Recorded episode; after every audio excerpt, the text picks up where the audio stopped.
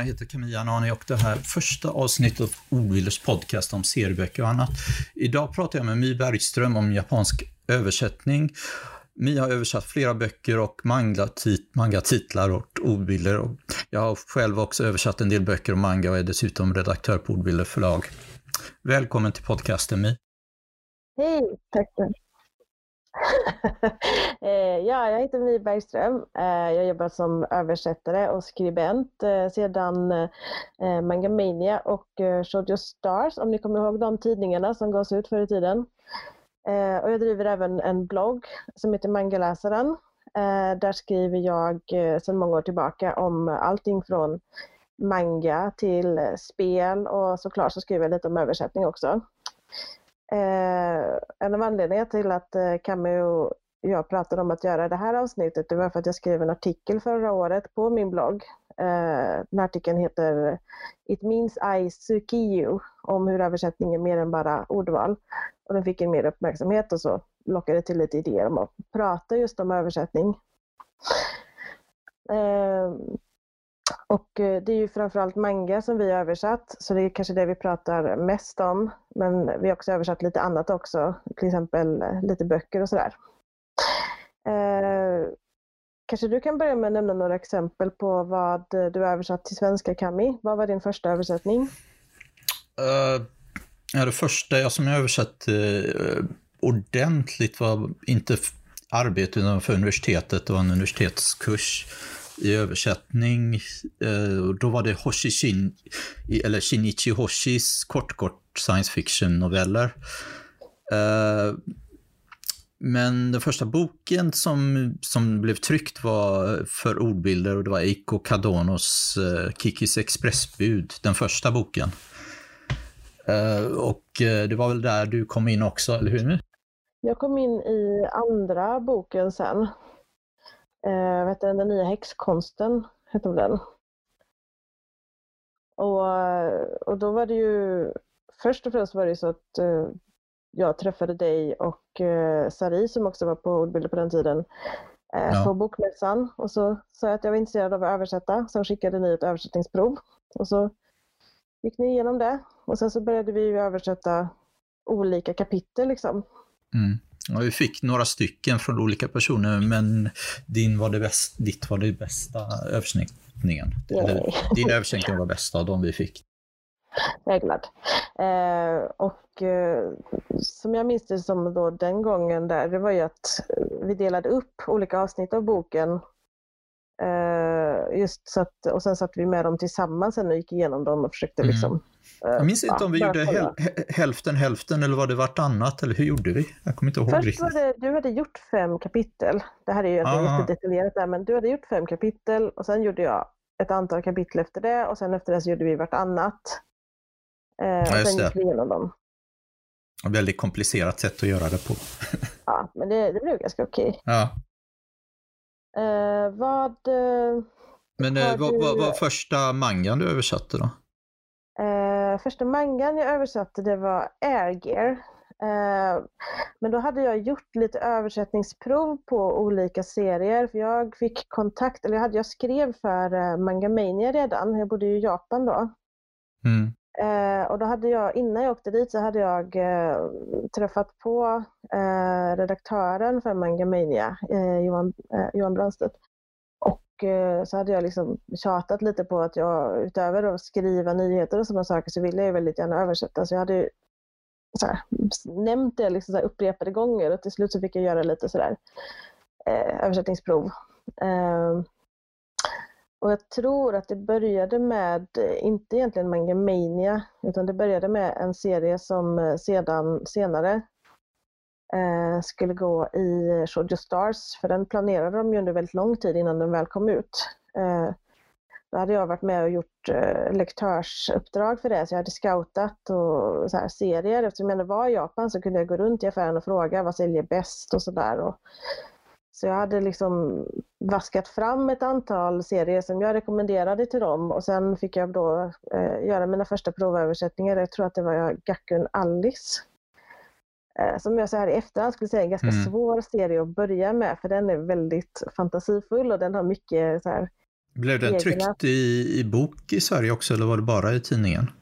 Nej, den kom bara i tidningen. Den Ah, blev okej. tyvärr aldrig samlad. Eh, men den har ju mycket så här påhittade ord. Eh, så den var ju ganska svår att börja med. Eh, och då fick jag först nej på min provöversättning för den. Eh, så då fick jag istället göra en provöversättning av Air Gear som skulle gå i Mangamania. Eh, och den fick jag okej på, så jobbade jag med den ett tag och sen kom Gaku Alice Mm. tillbaka. Då fick jag göra ett nytt test. Så jag egentligen bara gick igenom den gamla och gjorde den bättre. Eh, och den blev godkänd. Och sen gjorde jag även ett, eh, sen tror jag, efter det så behövde jag inte göra översättningsprov längre utan då fick jag uppdrag sen, både via kontakter och också via existerande grejer då. Så då fick jag även göra eh, Skip Beat, så jag hade två serier i Shoujo Stars ett tag. Mm. Eh, och sen skulle jag gjort, eh, jag skulle ju ha översatt Tsubasa eh, av Clamp, Tsubasa Reservoir Chronicles. Ja. Jag hann göra två, översätta två volymer av den, eh, men sen blev det tyvärr blev krångel. Så att eh, hela den utgivningen blev inställd tyvärr, så den kom aldrig i tidningen överhuvudtaget. Mm. Eh, och det är flera serier som jag översatt som aldrig kom ut. Det är inte den första liksom. eh, Ultramaniac översatte jag för eh, Mangismo till exempel, eh, som var ett eh, danskt eh, förlag som även gav ut eh, i Norden. Eh, och den blev heller aldrig utgiven. Mm. De skulle ge ut eh, Death Note också som eh, sen gick över till Egmont och som jag pratade om lite om senare också. Ja, och, Death Note var nog, jag tror även att Bonnier Carlson var intresserad av att skulle ge ut den. Men Egmont han före på grund av att det tog så lång tid tror jag. Det var liksom, den, den, den, var så, den var så populär, att den gick verkligen fram och Mm. tillbaka. Den ville väl alla ha liksom. Eh, jag har också gjort, eh, jag har också gjort lite grejer för Egmont då och där är det Dramacon som var Mm. en amerikansk eh, manga. Och, och sen var det väl, Var det direkt efter att Mangismo gick ner som du började jobba för Egmont eller var det före det? nej jag tror att jag jobbat med nästan alla förlagen parallellt men jag kommer inte ihåg exakt. Eh, Egmont, då var det ju folk som hade jobbat på Mangamania som hade flyttat över till Egmont så de kände ju redan mig och så hörde de av sig. Och de Mm. visste ju redan vilka serier jag hade liksom talat mig varm för, så de visste ju vilka grejer jag ville jobba med i princip. Så att, eh, det var ju väldigt, gick väldigt smidigt. Och nu jobbar du Och- med dem även nu fast inte i manga-sammanhang, eller hur? Ja, eh, nu är ju de på Kobolt förlag och de har ju även eh,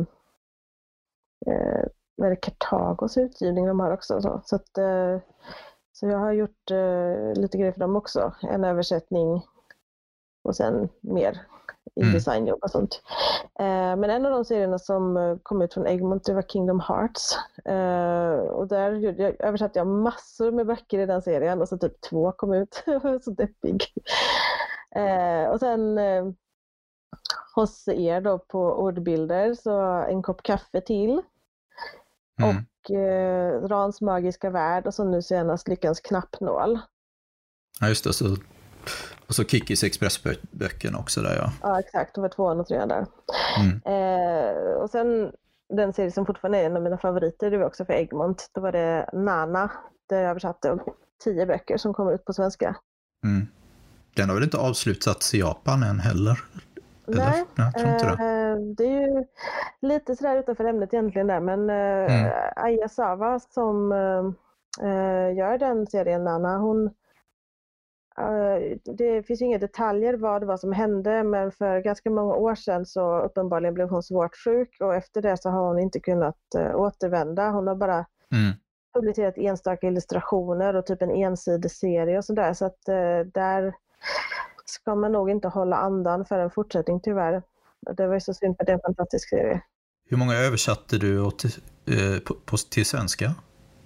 Många album? Av, Kommer du ihåg det? tio, Ja. tio volymer. Ja. Så det är lite, ungefär lite mindre än hälften av det som kom ut i Japan.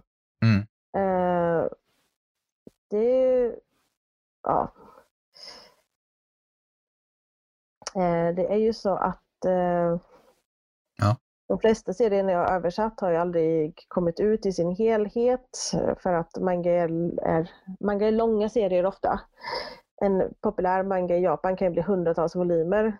Uh, och i Sverige och även mm. så, så var det i USA och många andra länder också att om det inte sålde bra så gav man inte ut hela för att det är en förlustaffär.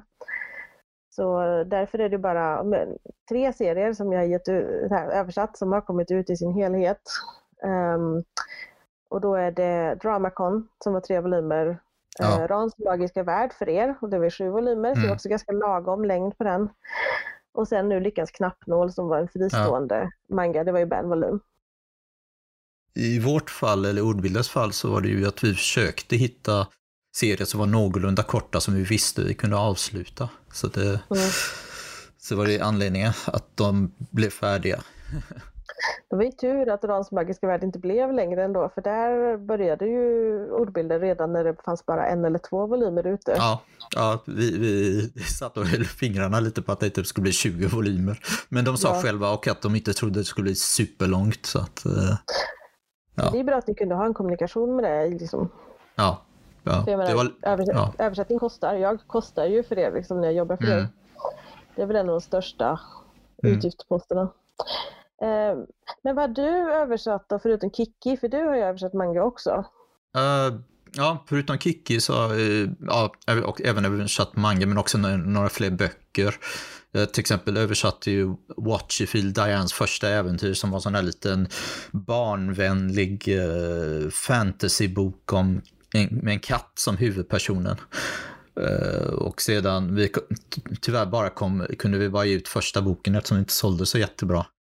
Eh, och sen även översatte jag första boken av eh, Nahoki Uhashis Bästtjusare, en fantasybok som vi gav ut båda delarna på. Men andra boken så överlämnade jag till en annan översatt och bara var redaktör på.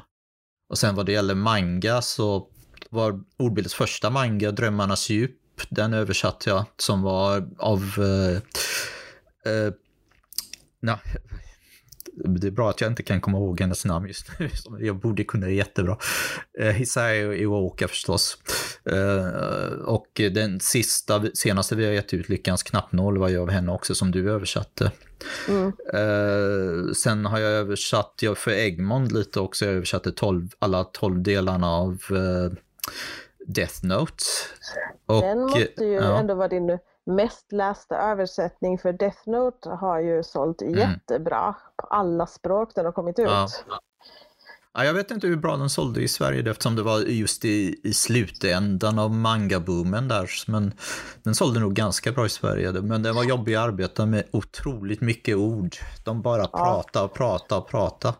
Det är, extre- det är ju verkligen en pratserie. Där mm. liksom otroligt mycket av den här berättelsen i Death Nu läste jag bara sju volymer och sådär innan jag gav upp. Men det ja. är väl, jag, jag minns att det var så otroligt mycket då med han Kiras eh, inre monologer. Han sitter och tänker igenom sina planer så att läsaren ska följa hans eh, ja.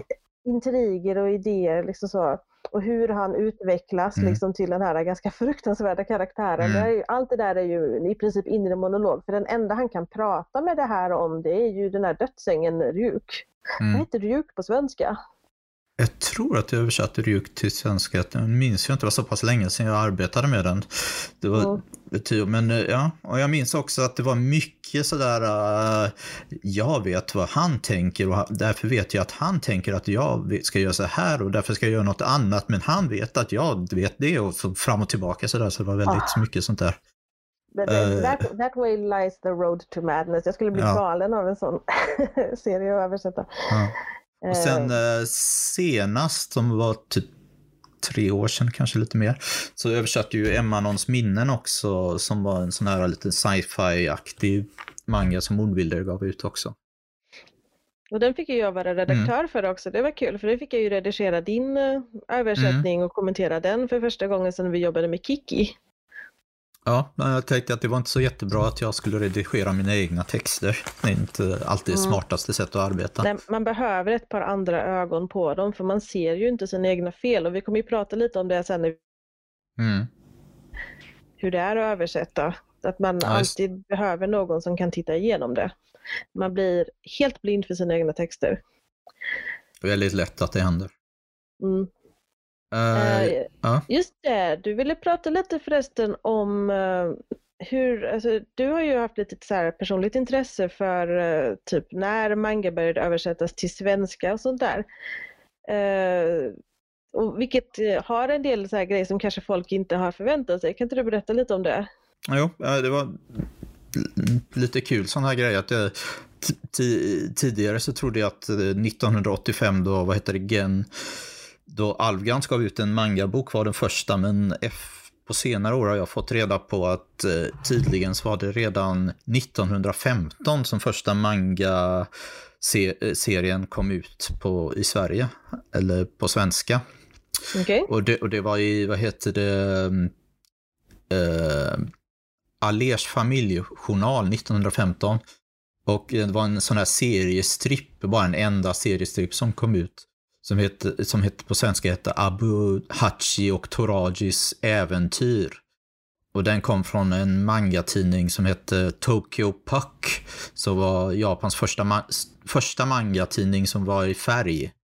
Och det var också den här tidningen som eh, sägs ha cementerande, cementerat användandet av ordet manga för eh, serier i Japan. Tidigare så var det inte riktigt bestämt vad man skulle kalla de här eh, serier och sånt där i Japan. Nej, och ordet manga betyder väl egentligen typ, är det inte virriga bilder eller något sånt där? Så att det var ju liksom inte Ja. en det var inte en term som liksom, åh, så här heter det liksom, utan det här var ett ord som någon uppfann genom att sätta ihop två tecken. Mm. Jag kommer inte ihåg vem det, det var. Riktigt gammalt eh, japanskt ord som användes för just eh, te konstiga teckningar eller sånt där. Men Ja. inte som används i vad vi kallar moderna serier. Utan det var först i, i början av 1900-talet som man började använda det i det sammanhanget. Mm. Och sen som jag sa tidigare så var det först långt senare, i 1985, som Alvglans gav ut eh, Gen, pojken från Hiroshima. Eh, som inte översattes från japanska tror jag, utan jag tror att det var en amerika- engelsk utgåva. Den, den gavs ut i USA vid den här tiden också. Och de, Mm. Alvglans gav ut bara ett, ett album och sen var det slut. Det kan, det, också vara, det kan vara också att den var lite politiskt eh, inne just då också därför det handlade om eh, kärnkraft och sånt där och bo- kärnkraftsbomber och kärnbomber. Ja, Atombomber menar jag, förlåt. Ja. Men eh, det är ju en väldigt drabbande historia. Jag minns ju att jag hittade Mm. den på biblioteket och läste den här svenska utgåvan och man blir ju, man kan ju inte läsa den och inte känna sig Ah, Alltså det känns ju i bröstet när man läser den. Ja, den var väldigt, och den är rätt lång också. Det, och eh, han, mangatecknaren dog bara för några år sedan egentligen. Han levde rätt Mm. länge och höll på. Jag vet inte om den gavs ut hela på engelska någon gång. Det kanske den gjorde senaste Jag åren. vet faktiskt inte, jag minns bara att den första volymen kom. Mm. Sen eh, Eh. F, ja, förlåt. Nej, nej, nej, kör på. Eh, efter det så var det ju Epix som började ut lite sån där samurai-manga och sånt där och ninja-serier på 80-talet som Mm. Kozure Okami, som den hette Ensamvargen på svenska. Det är ju den som Eh. heter Lone Wolf and Cub väl på engelska? Ja, precis, det är den ja. Och det är var ju också, jättelång. Ja, ja. Men det var, jag, var, jag vet inte hur mycket som det var, det var. Tidningen gick i alla fall minst ett år, kanske längre. Och i några år möjligtvis. Och eh, det var, jag tror inte det, jag tror möjligtvis, jag vet inte om han översatte det från, om den översatts från engelska eller tyska. Men eh, det var definitivt inte från japanska i alla fall. Och eh, efter det så gav ju Epix också ut Cobra-serien, Bu- Terasawas serie där, den där science Mm. fiction. Eh, inte heller översatt från svenska. Eh, och det gjordes även på 90-talet, lite småförsök. Akira kom ut väldigt kort, Otomo Katsuhiros. Kat- Katsuhiro Otomos eh, manga, den kom också ut i någon tidning. Men då gick Eh. den då i Epix. Epix var väl det där um, magasinet som hade olika serier liksom. Ja, det var flera, de hade flera olika magasin och tidningar som hette olika namn, Magnum och allt möjligt sånt där. Men, men eh, Akira gick inte i den utan gick i något helt annat har jag för mig. Jag minns inte exakt, det fanns lite olika sånt där. Även eh, Tago gav ut en manga. De gav ut den här ordlösa eh, serien Gone. Ah, På, på, på någon gång på 90-talet. Även nu var ingen det- översättare Nej, alls. precis. Eh, jag tror att de gav ut kanske två eller tre album. Det var inte så jättemycket. Uh, sen... Men där är ju en stor skillnad för det som vi har haft mest kontakt med Mm, eh, och som vi också har jobbat med, det är ju den här mangautgivningen där man eh, med, med vissa undantag då, när man ofta liksom fokuserar på pocketutgivning. Eh, Ja. Så att, eh, och där var det Dragon Ball då, som var den här Mm. stora bollen som fick allting att rulla igång. ja. ja, den kom ju på två, början av 2000-talet. Men även Epix gav ju ut lite album. Och eh, jag tror att de gav lite, lite typ erotisk manga kort period, men jag kommer inte ihåg exakt när det var. Och sen redan så sent som 2012 gav de ut några album. Typ eh, någonting av, en av dem var Giro, en av Jiro Taniguchis serier också. Mm, var inte det den med älgen möjligtvis? Ja, just det. det jag kommer inte ihåg vad den hette, men det var ett älg på omslaget. Det var det. Det är en jättevacker serie. Ja. För att prata lite med honom då. Ja. Han var lite sådär om att den inte sålde bra. Det är en väldigt Den var fin lite serie. dyr minns jag. Eh, Det var, I och med att mangapocketarna gick ju för mellan 50 till 70 kronor. Så det var ju svårt att konkurrera med en stor fin tryckt manga i stort format liksom. Ja, Eh, För, ja. ja, även ordbilder. Vi var ju, när vi började ge ut så var vi tvungna att hålla väldigt lågt pris därför folk var jättevana vid att eh, manga ska kosta 40, 50 spänn eller någonting sånt där. Och det, det är inte man så ju en lätt. väldigt, nej, man behöver väl en väldigt stor tryckupplaga för att kunna hålla de Precis. priserna. Precis. Så det var, det var lite att vi fick gradvis gå, höja priset eftersom det, det var inget vi kunde göra direkt. Därför, vi kan ju inte trycka sådana stora upplagor heller. Just det, Dragon Ball var väl, Dragon Ball var väl också det att den var inte heller översatt från japanska.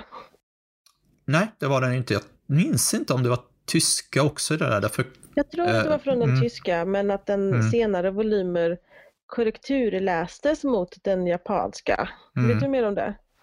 Inte så mycket, det måste jag medge. Jag har inte jättebra koll. Jag vet att eh, Carlson gav ut den efter manga sålde så bra i Tyskland. Och eh, för de- deras förlag där i Tyskland och så tänkte de, ja men då måste det väl fungera i Sverige också. Så te- testade de med eh, Dragon Ball och faktiskt gick i förlust rätt länge Jag in, tror att innan de det gick i började förlust ett år har jag hört. Ja, någonting sånt där, ungefär vad jag har hört också. Och sedan efter det så började det dra igång och bara rullade på för fullt. Vi är himla tur att de satsade det året, annars hade vi kanske inte haft några av de här supersatsningarna. Men Ja. jag tror, jag har för mig att ehm, jag har för mig att Mangamania var på gång. Eh, att det också var, om, om inte jag minns helt fel Mm. nu så var jag tror Mangamania var på gång under en lång period så den hade väl, tror jag, kanske kommit ändå. Mm. Nu har inte jag dubbelkollat de här detaljerna inför den här podcasten, vilket jag kanske borde ha gjort. Jag har ju gjort intervjuer om det här en gång i tiden. Mm. Jag var inte säker på vem, vem som ägde Manga Mania i början, om det var ett eget förlag i början. Ehm, och som sagt, nu, nu, nu tar jag det här ur minnet från en, en ja. jätte, jätte, jättegammal intervju som jag inte alls kommer ihåg. Men jag för mig att det var Peter Sparring som eh, körde igång. Han, för han sa det, att det var hans projekt liksom som han drev. Ja, Jag tror också att det var något sånt där. Ja, och jag tror också att han sagt att det var på gång väldigt länge innan det kom ut också. Så att, eh, Mm. att eh, ja. Men eh, i alla fall vad det gäller översättning från japanska så var det nog misstänker att det var Simon Lundström som var den första som översatte direkt från japanska och det var antagligen, om jag, jag kollat lite snabbt på Wikipedia, så är det antingen One Piece eller DNA Angels som kom ut ungefär samtidigt. Mm.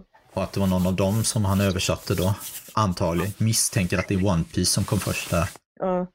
ja, men jag tror att, eh, jag, jag är ganska säker på att One Piece var före The Angel. Jag har för mig att Mm. The Angel dök upp eh, senare under året där. Men ordbilder då, när, eh, när kom ni med i leken?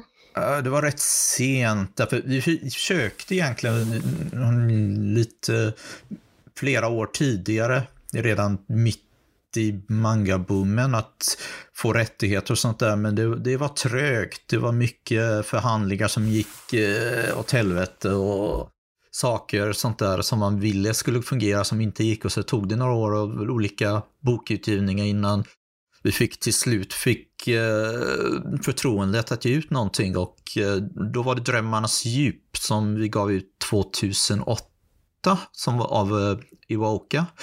Det var den första mangan som vi gav ut då. Vi hade gett ut några serier en... också. Med. Ja, förlåt. Jag, har, jag har en liten anekdot om det, för jag minns ju att det var mm. andra förlag som hade också fått, för de som äh, gav ut Drömmarnas djup i Japan, de hade ju varit på bokmässor och gett gratis exemplar av den boken till förlag och hoppats att den skulle få en utgivning då. Mm. För jag vet att det var andra ja. förlag som viftade med den boken liksom när jag hälsade på dem och presenterade mig när jag ville få jobb och sånt där. Så visade de den och sa ah, det passar inte vår utgivning men den är ju jättesöt, man önskar att man kunde ge ut den. Och jag tyckte det var så roligt för sen när jag träffade eh, dig och Sari, mm. att ni liksom då visade, oh, här har vi fått, vi ska ge ut vår första manga och så var det den boken. Jag var, var kul! Alltså, den fick komma ut på mm. svenska till slut och den var ju dessutom väldigt bra. Jag älskade den svenska versionen av den. Den var, sålde, skit, ja. sålde bra också. Ja, den sålde rätt bra för oss. Det, uh, det var Ozora Chupan som gav ut den och de hade varit på, ställt ut på ett lite olika mässor. Jag tror att det var på någon mässa som jag stötte på den och kollade lite igenom den och pratade med dem direkt på mässan.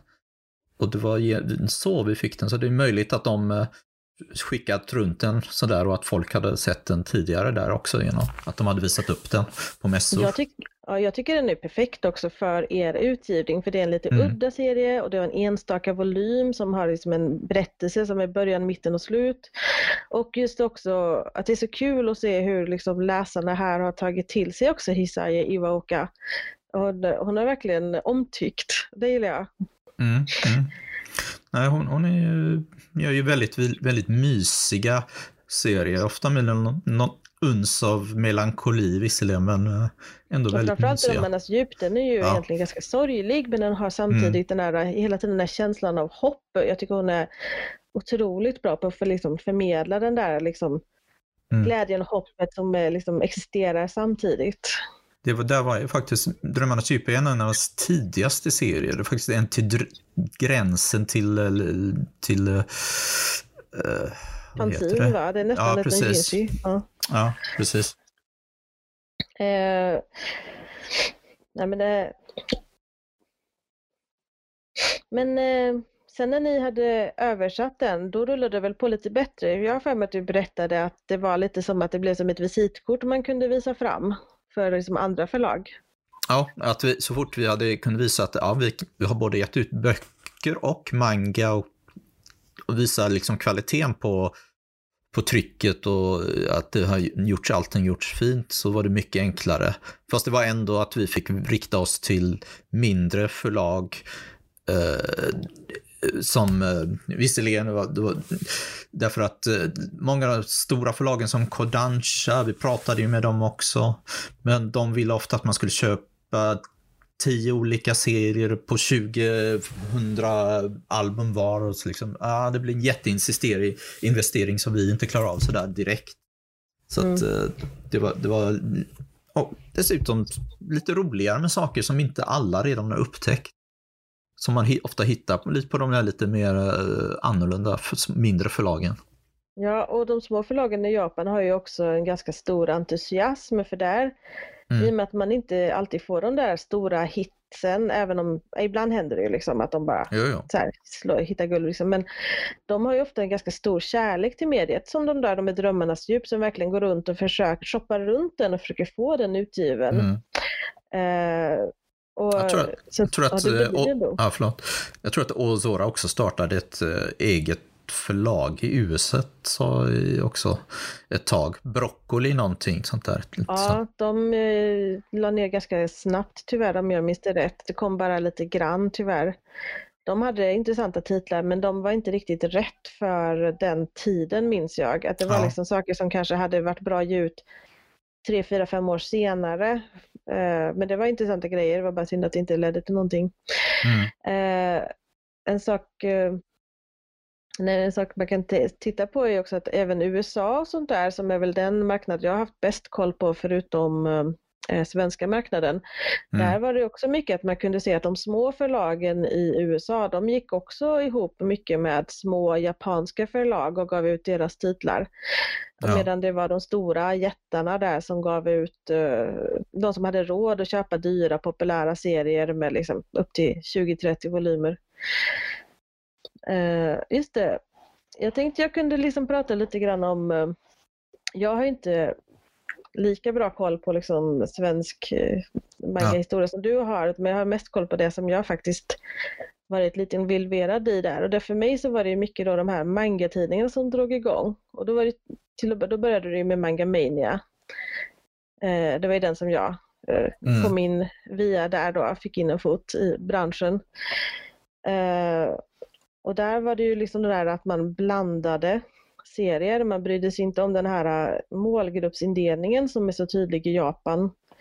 Uh, I Japan så har man ju liksom åldersgrupperingar och killserier för sig och tjejserier för sig. Det har varit mm. väldigt så här.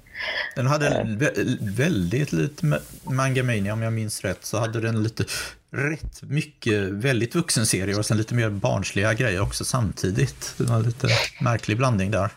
Jag tyckte det var en styrka, uh, mm. men Eh, som jag förstått det som en av anledningarna till att man la ner Mangamania var att man inte kände att den hade en tydlig målgruppsinriktning. Men det var ju lite det jag gillade med den.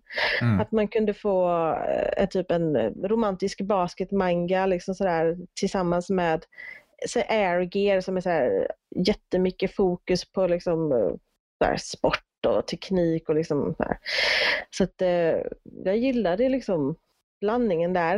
Eh, men de andra två tidningarna sen då som startades, då var det Shonen Jump. Den, mm. eh, så Magamania kom 2003, Shonen Jump kom 2004 och 2007 så kom då Shoujo Stars. Den var ju på gång väldigt länge, det, det tog tid mm. att starta den.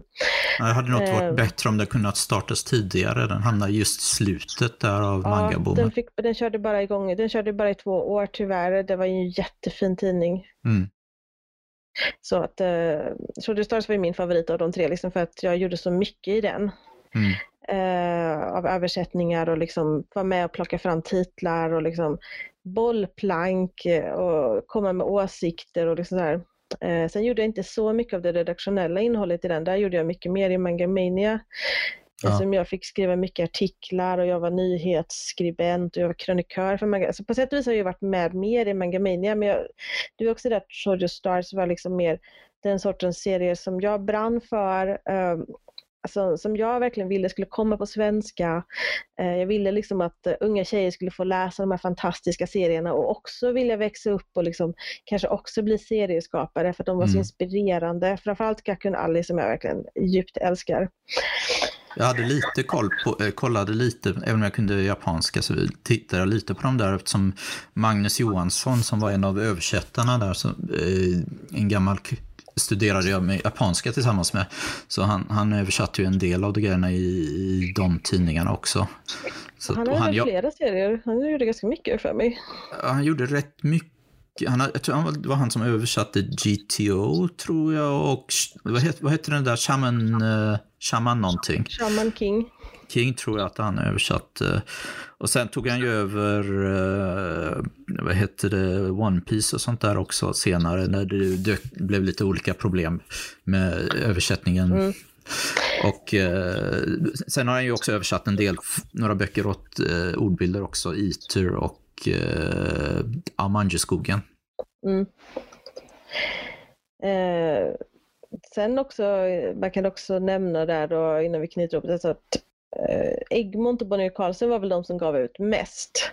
Mm. Eh, men vi hade också några år där då där Magismo, det där danska förlaget som jag nämnde, de hade väl två år ungefär när de ja, aktivt gav ut eh, serier. Sen, så, som jag sett det sen då, så en del av det som lades ner det togs över av Egmont Kärnan sen. Men mm. inte den serien som jag översatte.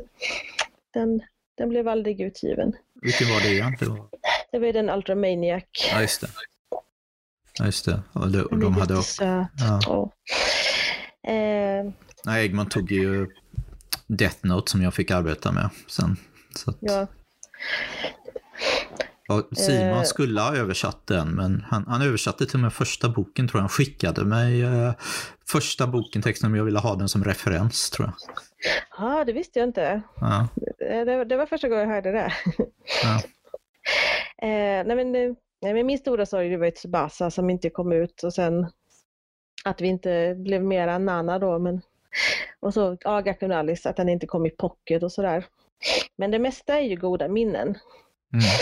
Eh, just det, jag tänkte, då kanske, nu har vi kört historiken, vi har pratat lite om vi själva har liksom gjort det innan och Ja, sådär, visst. hur vi kom in på det hela. Men det kanske är dags att prata lite sådär om eh, ja, översättning i allmänhet där. Eh, varför inte börja med att prata om varför vi behöver manga på svenska? För det har ju inte alltid varit en självklarhet. Det är fortfarande inte en självklarhet bland många, men... Eh, Vad är det för attityder som finns till det hela? Ja, det finns mycket, tyvärr finns det mycket negativa attityder om, om, om att ha manga på svenska. Och eh, mycket felaktigt tycker jag förstås. Men eh, det är ja, man tyck, många som tycker att engelska är bara häftigare för att det är engelska. Och eh, det är ju väldigt konstig attityd tycker jag egentligen. Därför att det, det, det, översättningarna är inte bättre på något sätt bara för att de är på engelska. Exakt, en översättning är en översättning. Ja. Det är ju fortfarande inte originaltexten. Det finns ju ingenting som säger att egentligen engelska är bättre än svenska. För att det är fortfarande Mm. inte japanska. Jag säger så här, man ska läsa på japanska. Iväg med er och studera nu, det gjorde jag. Det kan vem som Mm. helst göra. Eh, men i alla fall, du stöter ju nog på mer jag tänker att du är nog mer sådär att du kommer i kontakt med den här attityden eftersom ni är ute och liksom säljer serier på olika liksom evenemang och sådär. Vad säger folk liksom? Eh, vad säger de? Ja, eh, den här serien, den här mangan ser ju jättekul ut, men blä, den är på svenska. Ungefär, kan man säga. Men då är de kanske Eh. ganska unga, kanske någon som säger så. Ja, tonåringar. Jag vet svårt att säga exakt hur gamla de är, men de är inte... Fast det är även folk i 20-årsåldern som tycker ungefär samma många. Det är blandat. Men det, det, det är ju en blandning av uh, att... Uh, jag vet inte, jag, jag tror att det finns en bit att, men, att den svenska översättningarna inte alltid var perfekta. Mycket därför att de var lite snabbt utgivna snarare. Inte att det var något fel med översättarnas eller de som jobbade med den, att det fanns en liksom push att få ut dem så snabbt som möjligt ett tag. Som inte alltid gjorde så att det var 100% perfekt eh, redigerat och eh, fixat allting. Mm, och det här är ju, återkopplar ju lite till det som vi nämnde tidigare här i podcasten där, att man kan inte hitta alla sina egna fel i en översättning utan det krävs ju liksom att redaktören går igenom noga med hög ö, blick liksom och, eller om man har Mm. tid att man låter det, översättningen vila lite grann innan man går igenom den igen. Eh, men jag tänker också vi, du och jag ju, anser ju att man behöver manga på svenska. Eh, vad har du många, om det? Varför?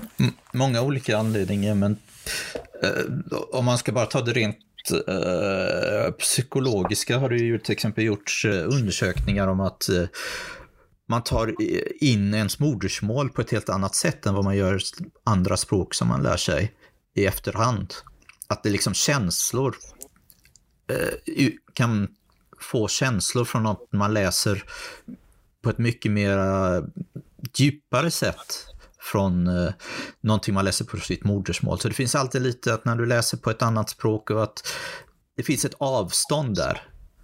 I, som, så att du får inte liksom samma intryck. Och det tycker jag är lite synd att, eh, att man inte får hela slagkraften när man läser på ett eh, främmande språk. Det Och finns dessutom- ju en- ja.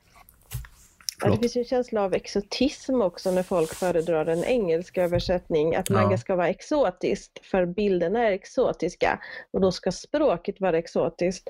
Men manga, när man läser den i Japan, den ska ju kännas hemtrevlig och hemvan.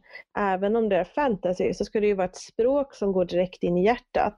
Och där har ju jag känt att man har en väldigt viktig roll som översättare.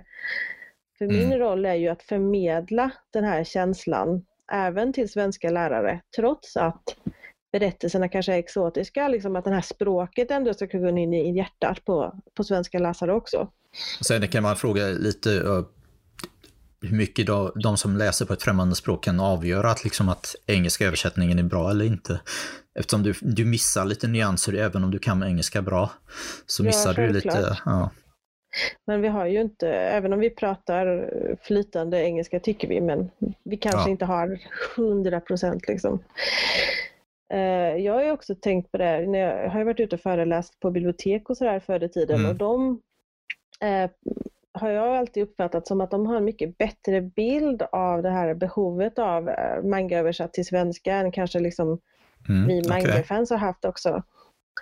Det handlar ju om vem som kan ta till sig de här serierna. De pratade ju mycket om att liksom, ungdomar som var nya i Sverige liksom, och som inte hade lärt sig engelska, så här, de uh, flockades ju till biblioteket. Det var, stor, det var, för de här bibliotekarierna så var det som första gången de fick se hela den här gruppen av ungdomar frivilligt mm. gå till biblioteken och börja låna och då såg man det här som ett jätteviktigt sätt att liksom jag tror att det är ganska många som har som lärt sig, eller dragits in i läsning genom serier på ett eller annat sätt. Så mm. att eh, det är ett bra sätt att komma in i ett språk också, det tycker jag. Och även serier som helhet, men serier som mm. medium är ju fantastiskt och manga kan öppna den världen liksom för de här personerna. Ja, så... Men vi kan ju i alla fall konstatera... Ja. Förlåt? Nej, kör på. Nej, jag tänkte att du, du kan, om du har pratat med bibliotekarierna så kanske du också har koll på vad, vad är det för sorts grejer de läser? De som liksom är på biblioteken. Ett problem är ju att mycket av det som getts ut på svenska håller på att falla sönder just nu. Ja, jag har ju skrivit lite om det också just att eh, det, alltså det märker man ju själv, vi får ju ersättning för biblioteksutlån. Eh, mm. och då, har man ju, då ser man ju liksom hur ersättningen för de här eh, serierna krymper och krymper för varje, varje år. Och det är ju för att eh, böckerna går sönder, de gallras bort. Det är nog inte så mycket att intresset sjunker, för det, mitt intryck är att man fortfarande lånar väldigt mycket manga på biblioteken i Sverige, men de här svenska volymerna finns ju ingenting, man kan inte köpa in dem på nytt liksom. Så, mm, precis. Eh, ja, de, de minskar ju liksom det. Och tittar man här i Göteborg så är det ju svårt att hitta eh, varje nummer i en serie. Då måste man ju liksom beställa eller gå till olika bibliotek så de är utspridda mm. nu också. Jag antar att det också är lite problem att många av de där serierna inte avslutades. Att det, det som gavs ut på svenska och det är kanske också det som har gett lite misstänksamhet från, från svenska ja. läsare. Jag tror att det är väldigt stort för eh, det är lite grann, alltså det är förståeligt att man inte kan ge ut allting för att det är dyrt och liksom de här serierna kan vara så absurt långa. För att i Japan så är det bra att vara en lång serie, liksom, du genererar nya läsare. Ju längre du finns i en tidning, liksom, desto längre pratar folk om dig, desto fler kommer att köpa den här serien. Och då tittar man ofta på försäljningen för den sammanlagda serien över, så här, ja. över tiden. Liksom. Det är ju albumen som, som mangatecknare tjänar pengar på i Japan, det är inte det när det ges ut i, i manga-antologierna i tidningarna. Exakt, den där första publiceringen är ju ofta en förlustaffär. Mm. Men eh, så det blir ju lite grann för läsarnas eh, synvinkel och som någon som har jobbat i bokaffär så har jag hört det här väldigt mycket där, liksom, att det blir lite som ett brott mot kontraktet mellan förlaget och läsaren så att säga. Att läsaren mm. förväntar sig att få läsa hela DNA Angel eller vad det nu är på svenska och så vissa av de här serierna då inte kom ut. DNA Angel kom väl ut hela då, eh, även om den inte blev avslutad i Japan, men allt det kom mm. väl på svenska i alla fall. Men det var ju, nästan allt annat har ju lagts ner. Uh, um, One Piece körde ju väldigt långt i Sverige, men ändå inte hela vägen. Det finns ju jättemycket. Det var väldigt viktigt för One Piece att den låg före den engelska utgivningen. Ja. Uh, hade det inte varit så fallet och hade det kanske sett annorlunda ut. För det, var, det har varit väldigt tydligt på försäljningssiffror, åtminstone i bokhandeln där jag har jobbat, att eh, finns det en engelsk utgåva så väljer folk ofta den istället och det påverkar eh, försäljningen väldigt mycket. Eh, mm. Så det faktum att One Piece hela tiden låg åtminstone tio volymer före den engelska eh, innan den amerikanska utgivningen drog upp på tempot där. Men det var ju Ja. liksom nyckeln till liksom den här stora. Ja, vi har ju fått lite sådana frågor på eh, kommentarer på mässor också. Liksom. Ja, den här mangan ser ju jätteintressant ut. Har ni den på engelska också? Mhm. Eh, nu har vi ju haft som policy också att, att vi ska ge ut saker som inte getts ut på engelska. Så att eh, av den, just den anledningen att eh, vi försöker hitta de här lite annorlunda grejerna som inte Mm. är utgivna på andra platser. Det är ju helt enkelt den taktiken man får ha. Liksom, det går Ja. inte att konkurrera. USA har så mycket mer förlag och pengar och liksom större läsekretsar där. Och priserna Och är inte så mycket högre heller. Nej, och de distribueras också väldigt mycket i eh, Sverige också. Det finns massor med export och, eller importbutiker och så. Mm. Eh, en sak som vi inte gått in på ännu det är ju det där misstänksamheten mot svenska översättare eller mot översättningar och eh, även mot översättningar i allmänhet. Eh, och där vet jag att vi har pratat om för Just Mm. det där med att eh, man, man, så fort man hittar någonting i en översättning så säger man oj det här är censur eller oj den här översättaren har gjort fel. Ja. Eh, och så, för jag har varit med om det.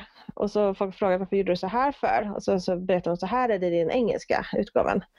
Mm. Och så får jag påpeka det, liksom, att det är för att den amerikanska utgåvan är censurerad. Min är inte censurerad.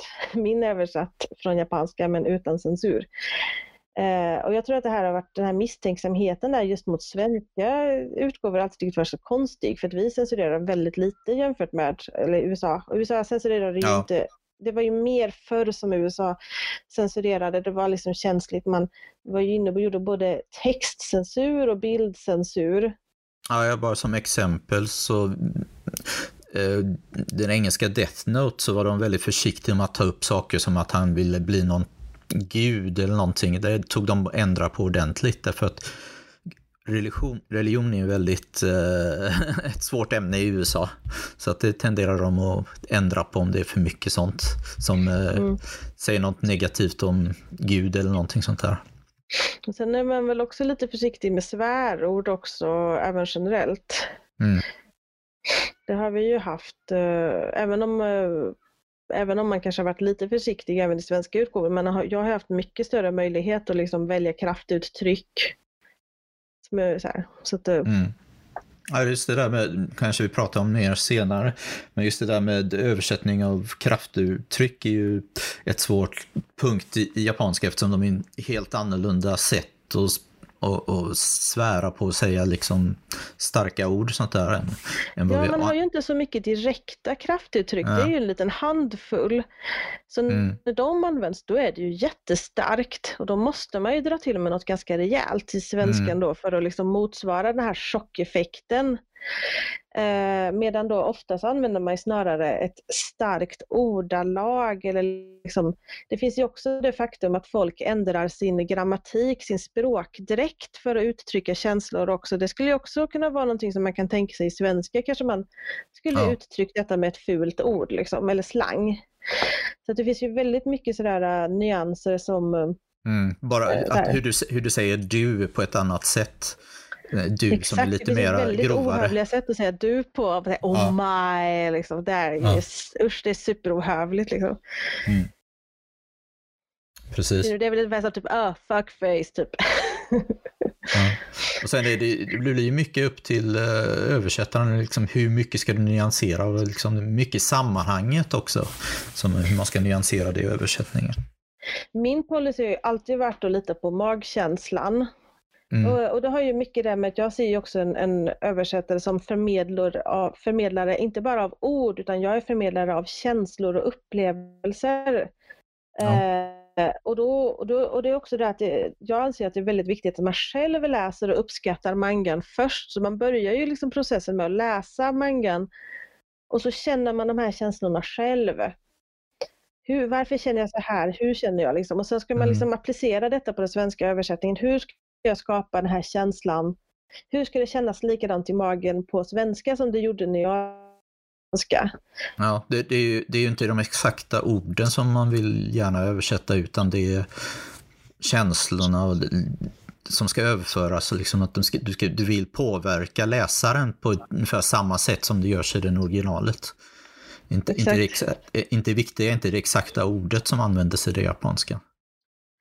Det är också sådär källa till frustration just när mycket kritik kommer just vad gäller ordval. Mm. Uh, för, de van, för du har ju säkert följt de här diskussionerna om typ One Piece eh, använder ju ett ord då på japanska som är nakama. Ja, just det. Eh, och det är, ju, det är ju ett ord som är ett substantiv då på japanska. Men det är inte ett substantiv när man översätter det. Eh, utan här använder till exempel uttryck som till exempel då eh, en av oss. Du är en av oss, du, du är våran in-circle. Kamrat, liksom, ja, olika ja. grejer. Lite, lite av varje kan det betyda, beroende på sammanhanget också kan det betyda ja, ju väldigt mycket. Eh, och där så minns jag ju liksom hur otroligt mycket kritik det kom från Uh, inte, inte specifikt kanske just i Sverige, det vet jag inte, men det var ju mycket kritik mot amerikanska översättningar, just det att man översatte Nakama till olika saker. Liksom. Där jag fick ju ibland känslan av att folk trodde liksom, att Nakama var något slags magiskt ord med liksom, så här, en helt oöversättligt ord, men det är inte oöversättligt. Mm. Däremot så kanske man måste använda olika översättningar beroende på sammanhang för att vi använder språket olika. Liksom. Ja, det, det var väl också att uh, den amerikanska översättningen har påverkats väldigt mycket av fankulturen. Så att uh, det, har blivit lite konstiga saker som jag inte säkert jag håller med om att man ska lämna saker på för mycket på japanska bara därför att som om det inte går att översätta saker därför allting går att översätta. Exakt. Eh, där har vi den där typiska, den där som jag kallar för sanchan-kun. Det är där med mm.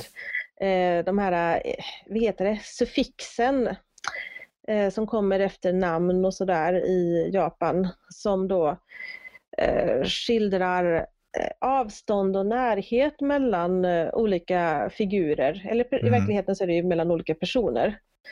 Så, och de bitarna har ju fått en helt absurd gloria liksom i fankulturen där de anses vara någonting som inte går att översätta, att de förmedlar någonting som vi inte kan förstå och uppfatta och det har ja. jag inte med om alls. Ja. Den, jag har alltid argumenterat mot att använda japanska suffix oöversatta i översättningar när jag har gjort mina uppdrag. Mm. Uh, Om vi ska prata generellt om serieöversättning, vad tror du är de st stora grejerna som man ska tänka på när man översätter? I serier? Ja. Uh, ja, serier jämfört med text. Mm. Eh, den stora grejen är ju då att man strukturerar upp texten på ett helt annat sätt. I böcker med flytande text där man kanske möjligtvis har lite bilder som man liksom jobbar runt, där är det ju ingen plats är ju väldigt sällan ett problem. Så när vi översätter mm. Kiki så hade vi ju ändå ganska, alltså det var ganska fri, fritt liksom om man behövde dela upp någonting i tre ja. meningar, vilket man ibland måste göra på japanska. Man hade ju hela tiden det utrymmet och det, fanns en, det var väldigt eh, fritt, man hade en stor frihet då nu, eh, att, att förmedla den här berättelsen och känslorna och liksom där. allt det där kunde förmedlas för det finns alltid plats. Mm. Uh, och det finns inte i serier, för serier jobbar på ett helt annat sätt då med de här strukturerna. Det är textrutor, pratbubblor. Speciellt manga som har väldigt, ofta väldigt långa, smala bubblor som man ska försöka få in allting som de sa på något sätt. Ja. Och det är ju för att man i Japan så skriver man ju främst texten eh, vertikalt då, så ovanifrån och ner. Eh, mm hoppas det heter vertikalt. nu blev jag osäker. Ja, horisontalt är det andra. Ja, ja just det. Just det. Um, och det innebär ju då att en enda mening kan ju bli otroligt effektfullt om man har en liten, liten smal pratbubbla som kanske täcker liksom en hel ruta eller till och med en hel sida. Och så har man bara en liten rad ner där, det är jättevackert. Mm. Eh, Nana till exempel var en manga som hade väldigt många eh, sådana smala, tunna rutor på det här sättet. Men när du ska få in de svenska översättningen där, det är jättejobbigt. Och då finns det ju lite olika sätt att göra det här på. Eh, hur är det med ordbilder? Ni brukar inte rita om pratbubblorna, eller hur? Vi har försökt undvika det. det ja, det, det är extra jobb. Dessutom så blir det att man måste ändra i bilderna och täcka över saker och sånt där ofta. Så att det, helst inte skulle jag säga. Så vi har inte gjort det så mycket. Det kanske kan vara lite där förvånande för folk, men jag vet ju att amerikanska utgåvor, de ritar om väldigt mycket pratbubblor. Mm. Uh, och, och, jag, och det här ser jag ju för att ofta har jag ju, en, inte ofta, men ibland har man haft en engelsk utgåva som referens inte för att översätta exakt ur utan titta liksom hur delar de upp satser och sådana saker. Och då upptäckte mm. jag ju ganska snabbt att framförallt Viss som gav ut mycket av den här samma sorters serier som till exempel Shoujo Stars. Ja. Eh, de slog ihop pratbubblor eh, så att om någonting var uppdelat i två eller tre pratbubblor som var ganska nära varandra, då ritade man ofta om det till en enda stor pratbubbla. Mm. Och det löser ju vissa av problemen i och med att men jag kan ändå förstå varför de gjorde det, för att shoujo manga har ju inte så mycket detaljer i bakgrunden. De tenderar att vara väldigt mycket talking heads, så att det är liksom bara ansikten på de som pratar, så mycket närbilder. Så att där kan man rita om ganska mycket utan att egentligen göra så stora ingrepp på bakgrund och detaljer och sånt där. Inte alltid, men ofta har man mycket mer utrymme och då har mm. man liksom valt att, att få då en en sammanhållning i texten snarare än det här liksom, att behöva kämpa för att dela upp en mening i tre, mellan tre olika pratbubblor. Ja. Eh, men samtidigt så försvinner ju lite grann också tonen i språket för jag tycker ju också att det är ett stilmedel i framförallt kanske just då shoujo-manga som är ofta de här ljuva romantiska berättelserna. Liksom, att de, de utnyttjar ofta den här att man drar ut saker i många pratbubblor. Det är ett sätt att skapa också ett känsla hos läsaren. Det också finns ju en viss uh, rytm i, det hela. Att det är ett, ett, två, tre. Det finns en ja. anledning till att de delar upp det, inte bara plats och sånt, utan det, ibland är det viktigt att de vill säga något viktigt i nästa därför att du ska dras igenom bilden på något sätt mellan orden det här är ju liksom både, för mig är det både ett problem och en möjlighet. Det är ett problem för att vi har en annan grammatisk struktur i svenskan. Mm. Vi lägger inte riktigt bisatserna först, men det gör man i japanskan. Så att i japanskan kan du ha så här bisats, bisats, bisats, bisats, huvudsats. Och mm. huvudsatsen mm. ändrar betydelsen på alla andra bisatser som kom innan. Det här är, det händer hela tiden. Um, man använder det här väldigt ja. mycket i, po i poesi i Japan. Du har något man... viktigt som, som ska avslöjas, och det, men det kommer i slutet. Fast nu ska jag säga det grammatiskt på svenska, så kommer det först istället och då Nej. blir det lite konstigt. Exakt, och då blir som hela poängen avslöjad, så då får man ju vara lite finurlig. Eh, så mm. kan man, och då måste man våga skriva om. Och, inte, och nu menar jag inte skriva om som ändra betydelsen, utan man må, måste mm. våga hitta sin egen berättelsestruktur på de här översättningarna. Så att man kan få höjdpunkten på svenska på rätt ställe. Och det kan ja. också vara så att pratbubblan kan vara ritad på ett visst sätt. Det kanske är en taggig pratbubbla eller det kanske är någonting som utmärker just den här pratbubblan så den får mer visuell eh, emfas. Och då måste mm. det passa med den översättningen på svenska som ska komma in där. Det måste bli rätt liksom. Ja. Eh, och då får man kanske dela upp meningarna, man får kanske liksom ha en annan struktur. Alltså, och, det här, och det är ju här som eh, det här är ju jobbigt i början men sen man har liksom översatt ett tag, då kom, man får ju en känsla ja. för det. Liksom. det, det är inte, det, man, man lär sig medan man jobbar med det. Vad som ja, funkar och så, hur man kan göra.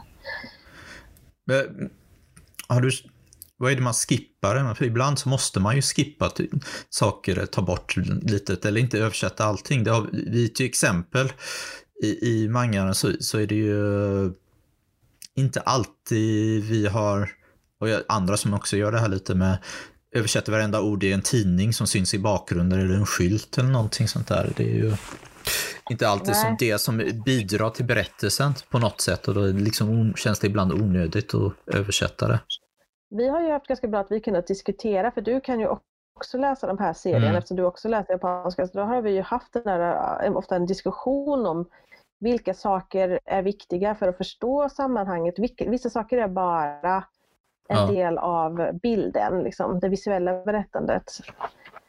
Så att, eh, där tänker jag att man ska vara lite sparsam så att man, man ska inte hoppa över det som behövs. Det är ju Nej, nej. jätteirriterande när man ser typ amerikanska översättningar som inte har översatt en viktig ljudeffekt som berättar typ att oj nu öppnade någon dörren. Sådana saker liksom så här, utanför rutan, den sortens information som är jätteviktig för sammanhanget. Men Mm. däremot kanske en stadsbild med massa liksom eh, annonstavlor och sånt där. Där tycker jag ju liksom absolut att man ska det som inte behöver liksom vetas av läsaren, om inte de ska till ett specifikt ställe och därför är den skylten viktig att förstå, då kan man ju låta det vara kvar Mm. på japanska. Det är ju dessutom väldigt vackert. Vad tycker du förresten är, är svårast att översätta i, i, i japanskan? Det, Eh, det varierar väldigt mycket tycker jag. Uh, Humor till exempel. Mm. Jag har inte översatt så mycket rena humorserier. Det var väl Gakun Alice och Skip Beat hade ju humoristiska inslag men uh, Gakun Alice jobbade med fantasifullhet så det var ju snarare, att man, Mm. det var snarare en ganska rolig utmaning att man fick kämpa med lite grann med att hitta sådär roliga översättningar för hittepå-ord på japanska, så man hittar på ett nytt hittepå-ord på svenska, det är ju snarare roligt liksom. Mm, mycket, mycket Eh. japansk humor är ju också baserad på ordsvitsar. Så Ja. det gör det lite extra Jag komplicerat. Man ska... misstänka att de bland de svåraste eh, serien att översätta ur den aspekten, det måste ju varit till exempel då School Rumble och till exempel GTO då som gick i Mm. Manga Mania. Och de var det inte jag som översatte sådär, men eh, all kudos, äh, kudos till eh, de som gjorde det liksom, för att det kan inte ha varit lätt. Mm. Nej, det, det- det, det kräver ju lite tankeverksamhet att lura ut det där. Det är mycket, i alla fall min policy var bästa övers... Tanken om eh, bästa grejerna man behöver för översättning är väldigt bra koll på språket du översätter från, väldigt bra koll på ditt eget språk, nästan så att du kan skriva en bok på egen hand. Mm. Och eh, alltså det här, nu pratar jag liksom i det eh, bästa, bästa förutsättningarna. Och eh, fantasi. Du behöver fantasi för att samla ihop det och få ihop det till något nytt där också. Jag Och, håller och, med. och, och bra koll på kultur också. Kultur, kulturen är också en väldigt viktig punkt där, att veta vad saker betyder i sina sammanhang och, och, och liksom konstiga tv-program som de refererar till möjligtvis och allt möjligt sånt där. Bra Google skills ska man ha också. Mm. Men eh, för att jag, det, alltså, jag, kan, jag kan inte ens räkna alla grej, konstiga grejer jag har fått googla fram. Liksom sådär. Man får sitta och googla och googla och till slut så hittar man det. Liksom, det någonstans finns det någonting som har nämnt någonting. Liksom. Mm. Eh, och sen också att man kanske ska ha någon i, som pratar japanska eh, naturligt, liksom där, som eh, också kan hjälpa till för att, eh, att ha liksom den sortens, att någon att fråga, det tycker jag är guld värt. Liksom. Eh, vi har ju använt till exempel, både du och jag har haft hjälp av eh, min sambo eh, Ja. som är från Japan. Han har ju gjort eh, han har ju varit räddaren i nöden många, många, många gånger.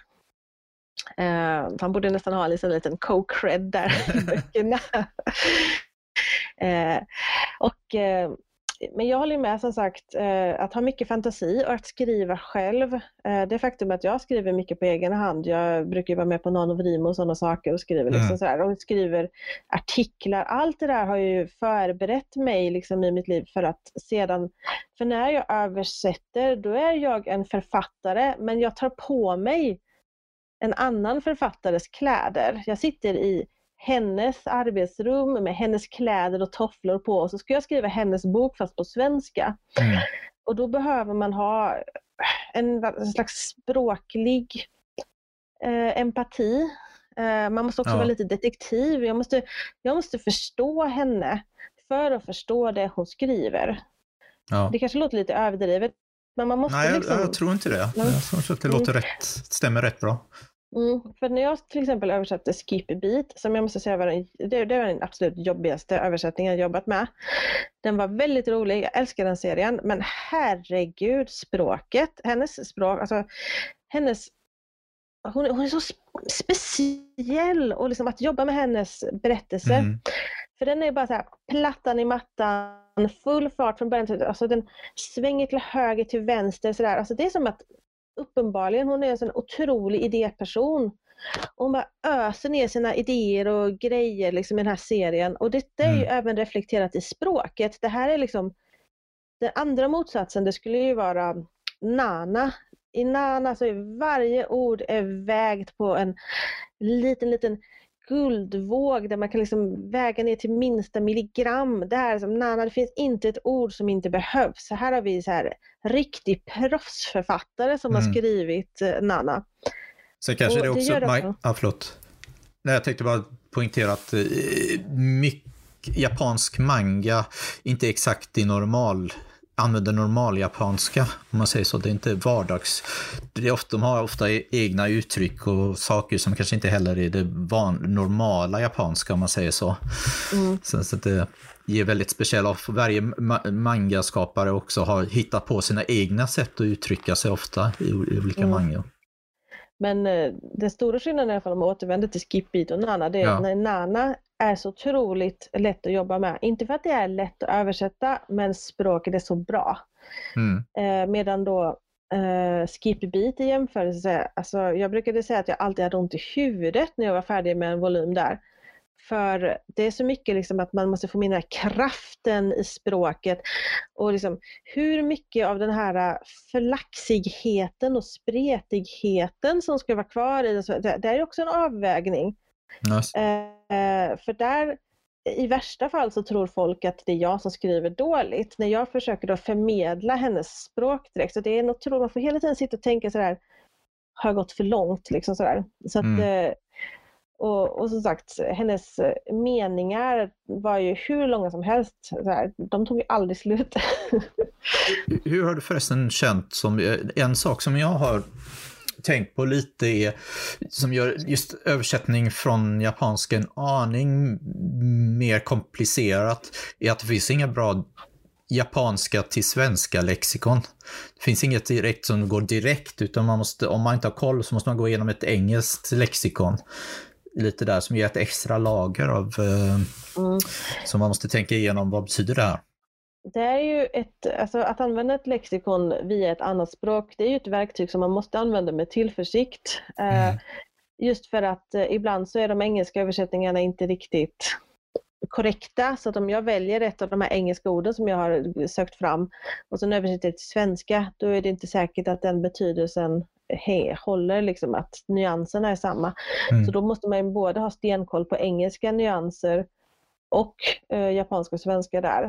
Um, där finns ju möjligheten att använda ett japanska till japanska uppslagsverk där man slår upp ett ord och läser en detaljerad förklaring av detta på japanska och på, kanske på så sätt kan så här, Ja, jag, jag, gör, jag gör liknande grejer. Att jag tittar ofta i flera lexikon för att se, se skillnaden. För det är inte alla lexikon heller som har exakt samma översättningar och saker. Så att eh, man försöker se som bred mycket av de olika nyanserna som saker kan betyda. Och mm. japanska till japanska lexikon är också väldigt bra att titta igenom också för att förstå liksom vad betyder de här uttrycken, uttrycken egentligen och hur, det är inte alltid att det är bara en betydelse utan det kan vara väldigt bredd betydelse. Sen har bred också, betydelse. Ja, det är också väldigt bra att ha ett svenskt synonymordbok. Eh, för även om du hittar en översättning så är det kanske inte rätt nyans på svenska. Eh, så om du då eh, kollar på olika synonymer så kanske du hittar en, eh, något ord som egentligen är en bättre översättning. Så det ska man definitivt använda sig av. Mm.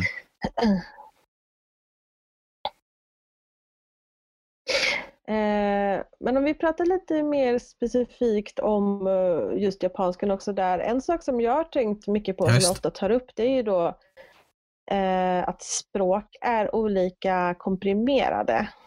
Eh, mm. Det har ju både du och jag förmodligen märkt många gånger att japanskan är ett väldigt komprimerat språk. Varje tecken kan bidra med väldigt mycket information och där kan den svenska översättningen bli väldigt lång. Och dessutom som i japanska så är det ofta att de skippar vem säger det här och till vem, till vem de säger det och äh, saker som äh, räkne, räkningar, man kan peka på en sten och säga sten. Men på japanska kan det betyda många stenar, eller massor av stenar, eller bara en sten. Mm. Så det är väldigt, det är som du det, säger, komprimerat i japanskan. Det är ju det här som du pratade om innan, man måste ha lite fantasi när man översätter och, mm. och som jag också kallade detektivarbete. Eh, sen har vi också där att det kan, det, det som händer då när man översätter och det är prat det är för att inte rita om pratbubblor och förstora dem och sådär. Då handlar mm. det ofta om att gå igenom den och göra den kortare. Eh, och det är en stor del av jobbet jag gör när jag gör en översättning. Så första översättningen kan man kalla en kladdöversättning eller ett utkast. Där ja, översätter jag det liksom som jag tycker att det bör bli. Liksom. Och sen när jag går igenom det, då försöker jag korta ner det med åtminstone 30 procent eh, i snitt. Liksom. Eh, mm. Och det är framförallt om man, inte, om, om man jobbar själv med att sätta texten i pratbubblorna, då har man ju ändå liksom möjlighet att och liksom kanske anpassa lite storlek. Och så här, då kan man se vad som ser bra ut. Blir det pytteliten text helt plötsligt mitt på sidan, det ser fruktansvärt fult ut och det är jätte, jättedåligt. Mm. det blir inte bra för läsaren heller. Eh, men om man istället jobbar som, som, vi, som vi gör då, liksom att jag skickar texten till dig och du sätter den sen, ja. Eh, då måste jag ofta minska lite mer. Just eh, ja. för då slipper du en massa extra jobb. Vi måste diskutera i alla fall hela tiden hur vi ska göra saker och vi ska ja, skippa något ord för att få plats. Och, ja. Du, du skickar ju mycket, det, det kommer ju kommentarer från det om någonting fortfarande är för långt. Mm. Och då får man skriva om det. Liksom. Det finns ju alltid alternativa sätt att formulera om någonting. Det gäller ju mm. bara liksom att ha den där äh, känslan som ska förmedlas, situationen som ska förmedlas, mm. betydelsebärande ord, synonymer, alternativa uttrycksmedel. Och inte glömma också bort att äh, bilden också förmedlar en hel del. Ja, visst, det är väldigt mycket som kommer genom bilden också. Som ger extra nyanser åt allting. Mm.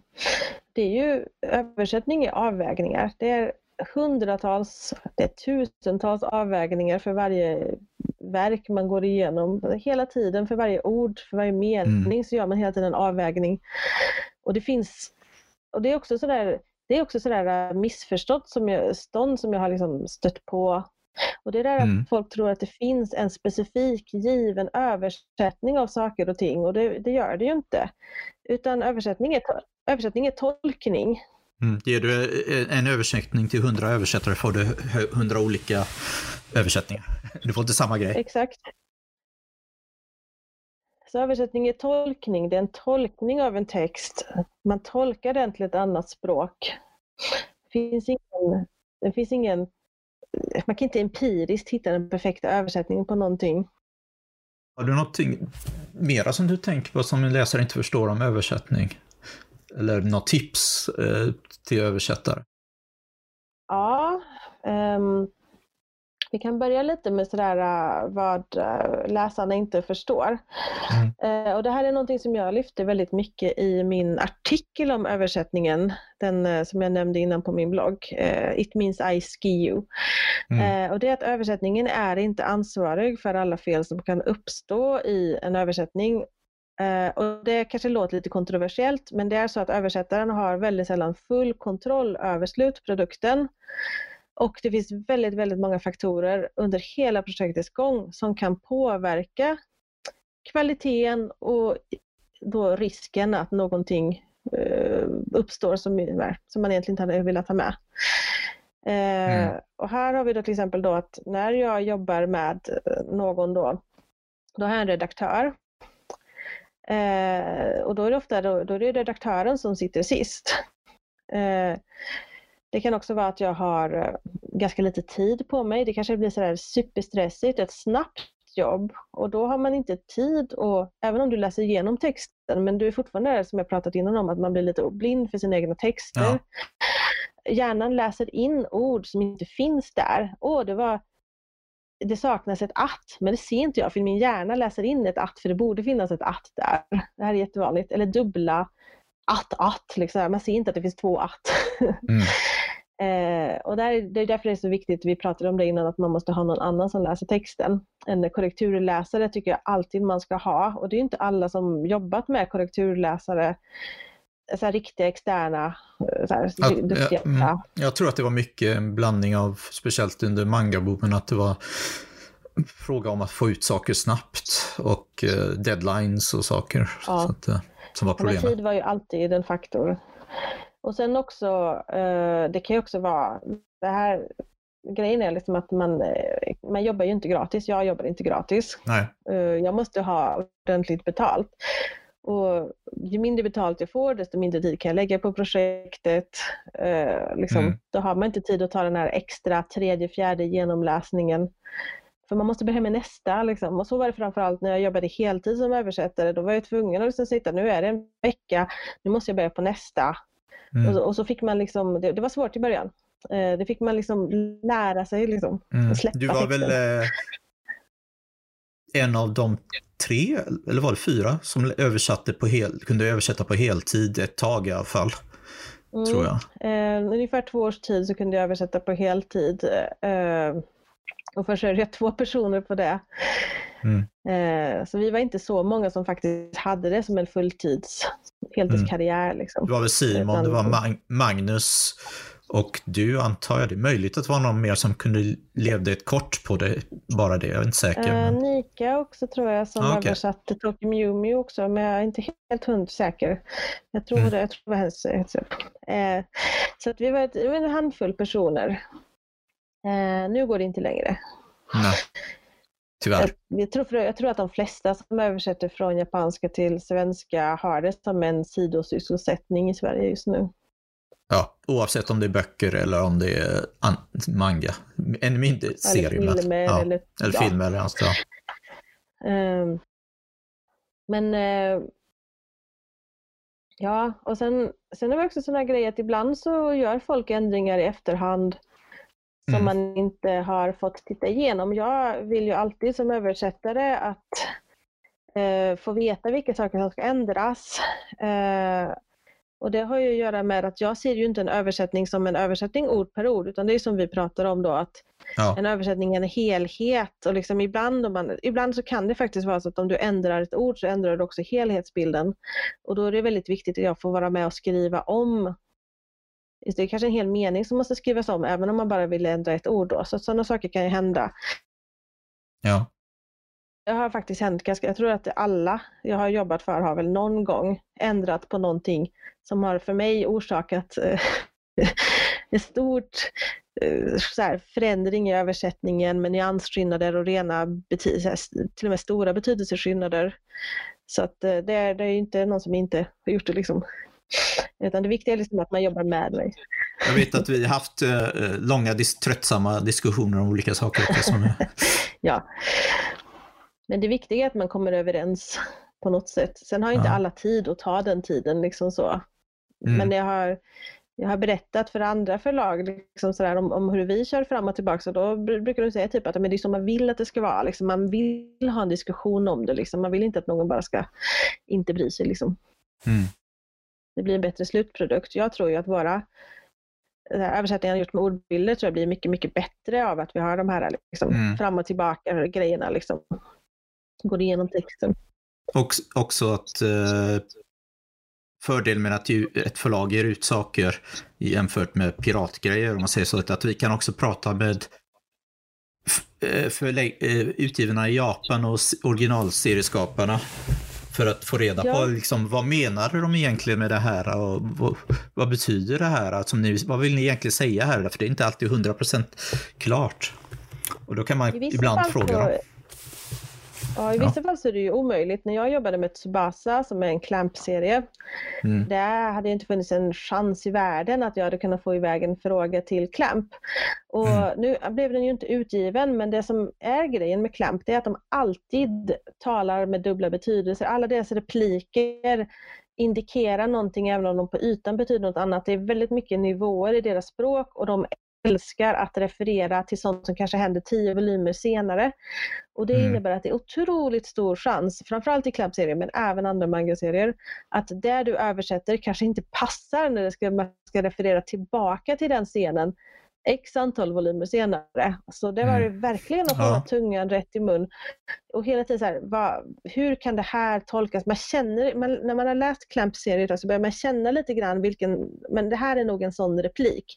Här tror jag att det här kommer att komma en referens tillbaka. Då får man verkligen lägga mer tid på den och tänka mer på den. Eh, mm. Så att, eh, ja. Vad tycker du förresten om eh, fotnoter och sånt? Är det bra eller dåligt? Eller ska man undvika det, tycker du? Eller? Det är svårt att undvika det helt.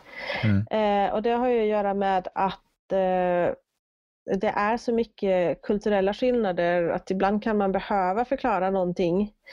Men om man ska bara titta på läsvänlighet och läskänsla så kan man konstatera att en fotnot kommer ju alltid avbryta läsaren. Det är alltså någonting som dyker upp som egentligen inte hör till mm. serien.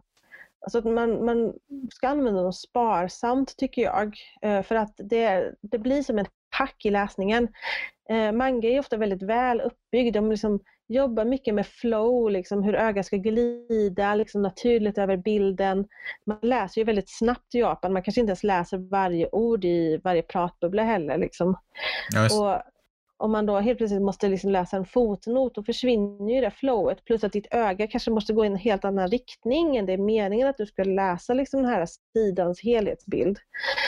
Mm. Uh, så att jag, jag, tycker inte man ska sluta använda dem, men man ska vara försiktig med dem. Man ska kolla, titta på att kanske man kan istället lägga in i, redan i repli, en replik kanske kan liksom finnas lite, lite extra information som gör att det här liksom, så man slipper den här fotnoten.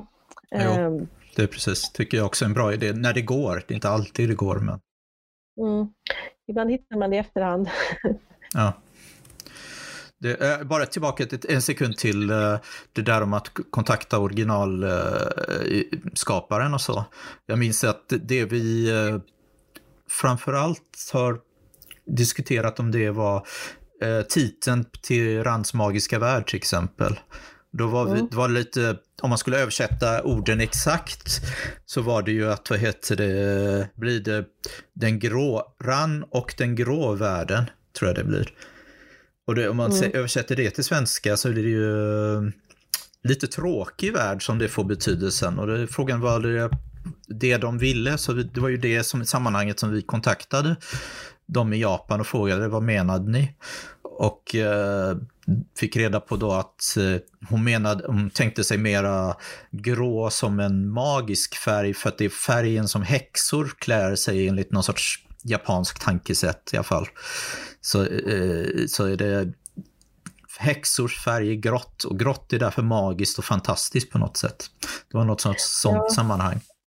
Och de konnotationerna har ju inte vi på svenska. Jag, för jag var ju mm. väldigt, jag pushade ju väldigt mycket för att det skulle ha en titel som var lätt för folk och lätt att komma ihåg. Liksom, alltså, för jag tycker Rans magiska värld, den är så rak och så enkel men den berättar så mycket om den här. Alltså, det är tre ord som tillsammans betyder väldigt mycket. Mm. Magiska värld, Rans magiska värld, hennes inre värld men det kanske också någonting i den yttre världen. Det finns mycket nyanser även att det är en väldigt enkel rak titel. Mm. Och även om den japan när inte vi får samma betydelse när vi hör den utan vi blir vadå grå värld liksom. Eh, så där tycker jag verkligen vi översatte rätt och det var ju därför jag var så ville, ville så gärna ha det. Liksom. Mm. Ja, det är en sån, sån, sak som vi har fått kommentarer på också, liksom från mm. många som tittar på de engelska och, och uh, piratgrejer. Liksom, de fattar inte, liksom, varför översätter ni inte exakta orden på, från japanska? Det är för att vi har översatt känslan. Sen har det också varit några sådana här, jag tror att på Amanji-skogen så var det några personnamn som, som eh, fick konsultera lite med, för, med förlaget i Japan. Därför liksom för personnamn som skrivs med kanji kan vara helt omöjliga att läsa därför det finns eh, väldigt, kan läsa lite hur som helst ibland i Japan. Så det var, det var det, jag fick fråga lite om hur läser man egentligen det här namnet? Och eh, när jag översatte fick jag möjlighet att skicka lite frågor till redaktören, den japanska redaktören för Airgear som jobbade då ihop med eh, serieförfattaren mm. O Great. Eh, och då fick jag här, hjälp med så där, saker som var svåra att googla fram eller hitta på egen hand. Just. Eh, men efter ett tag så behövde jag inte fråga så mycket för att eh, i japanska så återupprepar man ofta alltså, saker som man skojar om eller skämt eller liksom referenser, de återkommer ofta för det har Ja. ofta att göra med serieskaparens egna personliga intresse. Så Mm. när vi väl visste att många av de här svåröversättliga grejerna var wrestling-referenser, då var det mycket lättare för då visste vi att vi skulle söka inom wrestling för att hitta svaret. Ja, ja. Och så, så, så, så det här är ett ganska bra tips. Liksom. Ja. Har du förresten några tips för, eh, för människor som vill hålla på lite med japanska översättning? Vad som är bra att lära sig och vad som är, vad ska man studera eller vad ska man göra? Finns det några jobb Ehm. alls för översättare i frågan också? Vi, vi kan där? ju börja med de dåliga nyheterna. Nej, Ja. det finns inga jobb. Eh, För jag får den här frågan ganska... Jag får, några gånger om året så är det alltid någon som kommer och frågar mig. Min son, dotter, kusin, systerdotter vill bli mangaöversättare och du som är mangaöversättare berättar hur man gör och så måste jag berätta att tyvärr det finns inga jobb just nu. Eh, De flesta, som, som vi nämnde innan, de flesta jobbar ju med översättning som Mm. en sidosyssla när det gäller just japanska till svenska. Det är om man kan slå sig in och jobba kanske japanska till engelska, men även där är det en jättekonkurrens om jobben och de som jobbar är etablerade. Eh, vad var jag? Eh, jo, eh, så att om man vill översätta från japanska till svenska så eh, rekommenderar jag, så som det ser ut just nu, så rekommenderar jag att antingen satsa på tolkning, för där tror jag det finns mycket, mycket större möjlighet till jobb just nu. Eh, Man jobbar med olika företag till exempel. Ehm, och tekniska översättningar. Eh, Där finns ju fortfarande eh, regelbundet behov av översättningar. Eh, Andra tips då, eh, det är att man alltid dokumenterar sina översättningar. Eh, Och det är för att eh, om du översätter ett längre verk, som manga till exempel då, så kommer du kanske tio volymer in i serien så dyker någonting upp som fanns i första volymen. Mm. Och då är det rätt skönt, istället för att behöva sätta sig in och läsa igenom alla de gamla grejerna, du har inte tid för det. Eh, om du har ett dokument där du har samlat all information, det här namnet översätts så här, den här termen översätts så här, det här godiset som hade ett fantasiord, det heter så här på svenska. Varför har jag valt att göra den här grejen på det här sättet? Att, att man dokumenterar allt det här. Och det här kan även vara till hjälp om någon annan måste ta över översättningen. För att ibland, många av de här Ja. om vi säger att i en fantastisk framtid att all manga börjar komma ut på svenska igen, då kanske du inte översätter hela serien. Utan det är kanske någon annan som tar över efter ett tag Ja. eh, av olika anledningar. Och då har de det här referensdokumentet så att de kan skapa en enhetlig översättning. Och det finns också, kan också vara skönt för en redaktör. Det är mycket lättare för att, liksom, dem att liksom titta igenom översättningen och se att allting ser bra ut om de har de här dokumentationen.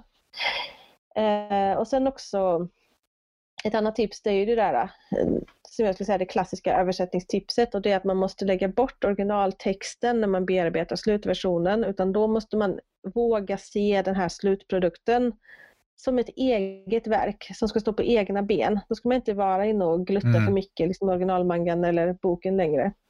Jag, skulle, jag skulle lägga till att eh, i alla fall om man ska våga ändra sin översättning, även om du översätter någonting ett sätt. Jag testar att översätta någon mening på ett annat sätt bara för att plötsligt kan något få en ny infallsvinkel som gör det hela mycket bättre.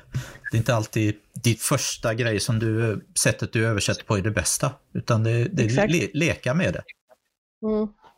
Och det här är ju en eh, speciell, eh, det här är som en skola inom översättning och det är det där då att man inte ska vara för styrd av originaltexten utan man ska tänka Mm. på eh, den nya målgruppen, de nya läsarna, det är de som är viktiga.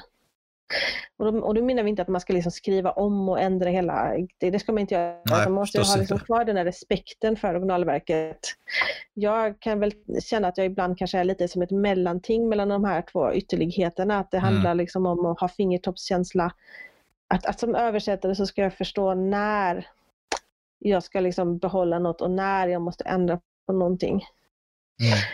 Eh, men eh, Ja, för mig så var det, när jag vad det gäller översättning, det som fick liksom det att släppa väldigt mycket för mig, även vad det gällde att översätta manga och sånt, var att översätta textböcker. Det tyckte jag fick mycket större förståelse av språket än bara att översätta manga, skulle jag säga. Ja. För, för då får man allt i språket, inte bara, för manga är mycket repliker. Mm. Och översätter man en bok så får man allt det där runt omkring också. Det är också väldigt bra. Uh, men eh, vad tror, vi om, eh, vad tror vi om framtiden för manga i Sverige? För det, det ges ju inte ut så mycket nu för tiden. Ingenting är omöjligt, ska vi säga, men att det blir en ny boom i Sverige är lite svårt om inte något riktigt stort förlag igen som Carlsen gjorde, liksom satsa lite mycket på att få ut saker därför det är de som klarar av fortfarande att få ut saker till bokhandlar och sånt där. Och starta något ja. nytt. Jag tror också att de stora förlagen måste vara med. Eh, jag kan tänka mig att det skulle kunna komma lite så här butikförlag liksom i framtiden med liksom folk som gör sina egna utgivningar och sådär. Det är inte omöjligt. Eh, ja, och, och, sen så har vi ju lite sådär, nu, nu börjar det komma lite sådär uh, digitala plattformar också med prenumerationer. Det testas ju nu då lite nya varianter. Mm. Eh, och om de går bra och etablerar sig och om de då tar in och betalar översättare från andra språk för att även göra kanske svenska utgåvor av deras existerande eh, serier. Där skulle det kunna finnas en möjlighet att gå via det. Ja. Eh, så det hänger ju helt på liksom hur de eh, lyckas. Sen får vi se, jag har ju svårt att se att det skulle komma en svensk digital plattform just nu, men jag skulle ju verkligen mm. välkomna det om det kommer. Då, stå, då, då vill jag jobba där, så ring mig. Nej, det, det, det, var ju... Äh, Egmont gjorde ju ett försök till en egen serieplattform, men det gick ju inte så jättebra. Jag fick känslan av att, att den hade gått bättre om de bjudit in liksom alla, så att det finns en gemensam, därför det finns för marknaden är för liten, att man inte har en, det som skulle fungera bäst i Sverige är att det är en gemensam digital plattform där alla kan lägga ut sina grejer på något sätt. Jag håller med, det måste definitivt vara flera förlag. Annars så blir det liksom om man ska ha en prenumeration på fem olika ställen för att läsa kanske tio serier sammanlagt, ja. det kommer inte folk göra. Liksom. En, en, Netflix så som Netflix var i början där ja. eh, med sina... Eh, och sen eh, det vi absolut vet det är ju att piratkopiering var en stor stöttesten i möjligheterna för även stora förlag i USA att skapa eh, digitala plattformar och prenumerationer på manga. För piratkopiering, de ber ju inte om lov, de bara snor ju saker och lägger upp ja. dem. Så de kunde ju göra detta, de kunde till och med ta betalt för sina appar och prenumerationer helt utan tillstånd. Mm. Eh, medan då de japanska förlagen, när de insåg hur stor piratkopieringen var, då ville de ju inte delta i digitala projekt på många, många år trots att de amerikanska förlagen till exempel var jättesugna på detta, liksom visste att det här var något som behövdes. Ja, det är inte förrän nu egentligen det som man kan se att de har börjat samarbeta igen och liksom vågar testa det här. Så mm. det man behöver är ju liksom, man behöver få bort de här piratkopierade plattformarna nu, nu, nu vad heter det, tror jag, vad heter de, Mangarock försöker bli legitim nu visserligen, vad det nu betyder. Det är lite därför de är inte mm. värst pålitliga har jag känsla av. Men eh, tydligen så har de försökt starta ett nytt för, företag nu så där de ska bli legitima på något sätt och ge ut det. Men äh, jag undrar lite hur det, det fungerar. Och, därför att, ja, vi får vi se hur det går. Ja. Vad hette de där uh Uh, ska se, vad var det? Uh, Mangamo heter, heter i alla fall den här nya tjänsten som ska vara då som ett Netflix fast för manga mm. liksom. Uh, med bland annat Kodansha och några andra förlag som, från mm. Japan där. Så, så att, där bland annat har de Attack on Titan och sådana saker. Men jag hoppas att det går bra för dem. Och jag ja. hoppas att eh, det kan öppna upp även för svenska översättningar liksom, i större utsträckning än innan. Mm. Och det, är så här, det, det, får man väl se helt enkelt. Många av de eh, japanska förlagen försöker ju starta sina egna sånt där och nå ut direkt istället för via länderna. Det är möjligt att de mm. förlagen i Japan även om vi skulle tänka sig att ha översättningar till andra språk än engelska också. Man vet inte. Mm. Allting är möjligt. På ja. Mm. Det finns ju folk som säljer eh, lagligt licensierade och översatta serier som bara ges ut digitalt och inte går i tryck ja. då. Så att, eh, och då är det mycket så här mindre genre, då är det kanske hentai och boys love har ju varit eh, mycket gått den vägen. Eh, så att, eh, men mm. även serier utanför den erotiska liksom, marknaden. Mm. Men samtidigt så ser man ju att det finns en marknad, speciellt i USA, där fortfarande för den tryckta boken och det har gått över till mer bli lite finare upplagor. Även Ordbilders böcker har försökt ge ut lite mer finare utgåvor av böcker nu. Så ja. det, det, finns ju en trend åt det hållet också. Med, det har kommit en del sådär typ, är det inte Nokia Urasawas böcker har väl kommit i sådär tre volymer i ett och liksom, så det, det tycker jag är kul och där, då blir det lite mer samlingsutgåvor. Det har man ju i Japan också, att man ger ut eh, bestsellers i nya varianter där man kanske återställer färgbilder från originalpubliceringen mm. i magasinet och så tar man riktigt fint, riktigt bra papper som liksom mm. inte gulnar efter ett år som de vanliga billiga pocketarna gör.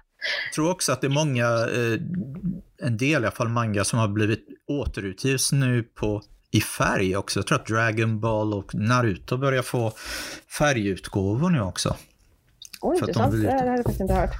Jag har sett lite prat om det. Mm. Nej, men vi får väl se framtiden där, men jag hoppas ju som sagt, ja. eh, i och med att vi såg att eh, eh, i länder som inte gav ut manga-utgivningen helt så kom ju ofta utgivningen igång igen, även om det inte var den där superboomen längre, utan man hittade mm. ju en stabil nivå i Tyskland, Frankrike, Italien, USA och sådär. I Norden så är det i Finland som har på något sätt lyckats i alla fall fortsätta ge ut någorlunda stadig utgivning, även om den kanske inte är så superstor som tidigare, men det, det är fortfarande ut känns det som. Får ju en att tänka och önska det som kunde ha varit, om inte allt hade mm. lagts ner här. Så.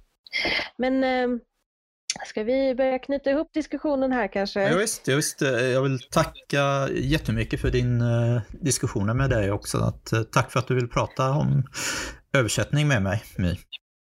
Ja, det är ett av mina favoritämnen och det här bygger ju vidare på ett föredrag som vi höll på eh, seriefestivalen i Göteborg, eh, var det förra hösten?